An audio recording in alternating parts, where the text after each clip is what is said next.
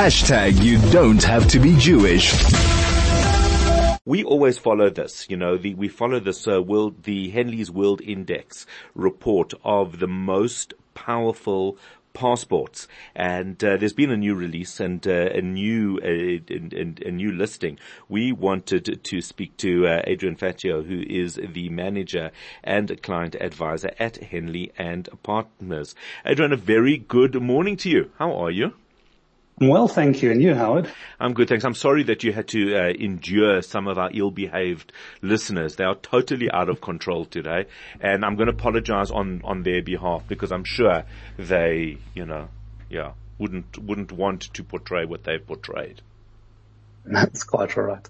All right. So let's talk about, first of all, how does this work? Every, is it, is it every year that you, that you assess the power of different passports? Um, no, it's not every year. It's every quarter. Okay. Every quarter we put out something called the Henley uh, Mobility Report, and part of that Henley Mobility Report, one of the indices we we rank is this Henley Passport Index. Right.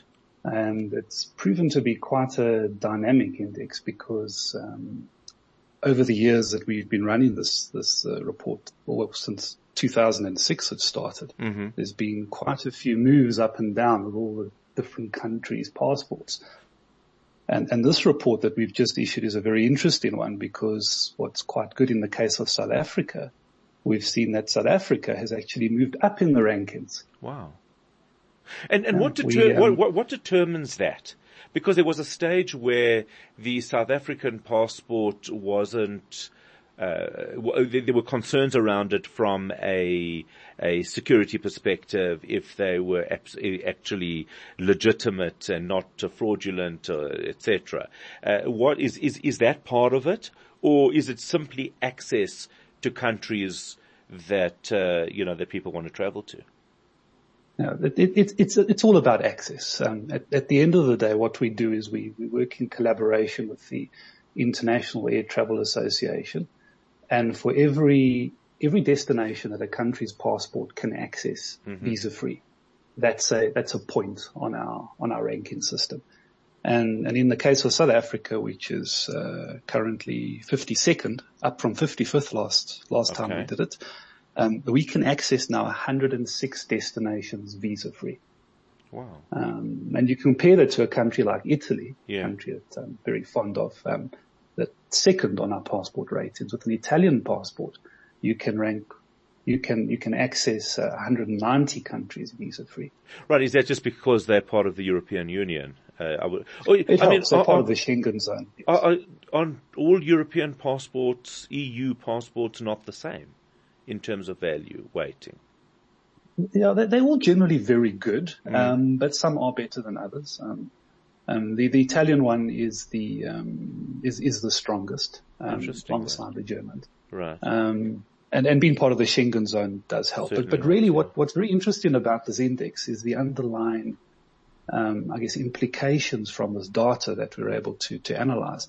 And that really reflects countries' positions in the world today geopolitically, what their relations are with their neighbors and other countries ah. around the world because generally countries that have quite good diplomatic relations, mm. like Italy, for example, or Singapore for that matter, their passports have very high visa-free rankings.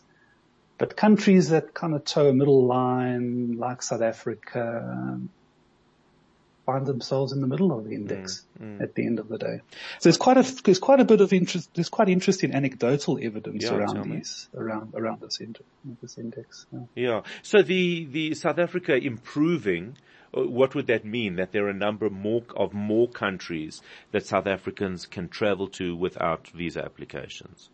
Yes, that's that's correct, and and that's actually a general trend that we notice in over the years um, that we've been doing this index. Because when we started way back in 2006, the average number of countries ac- across the index that mm.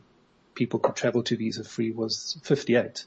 Currently, in 2023, we all the way up to 109. Wow, that's incredible. Mm. So you know we complain. Yeah, so there is a general, there is a nice general trend. Mm. yeah, no, it is nice to see. Yeah.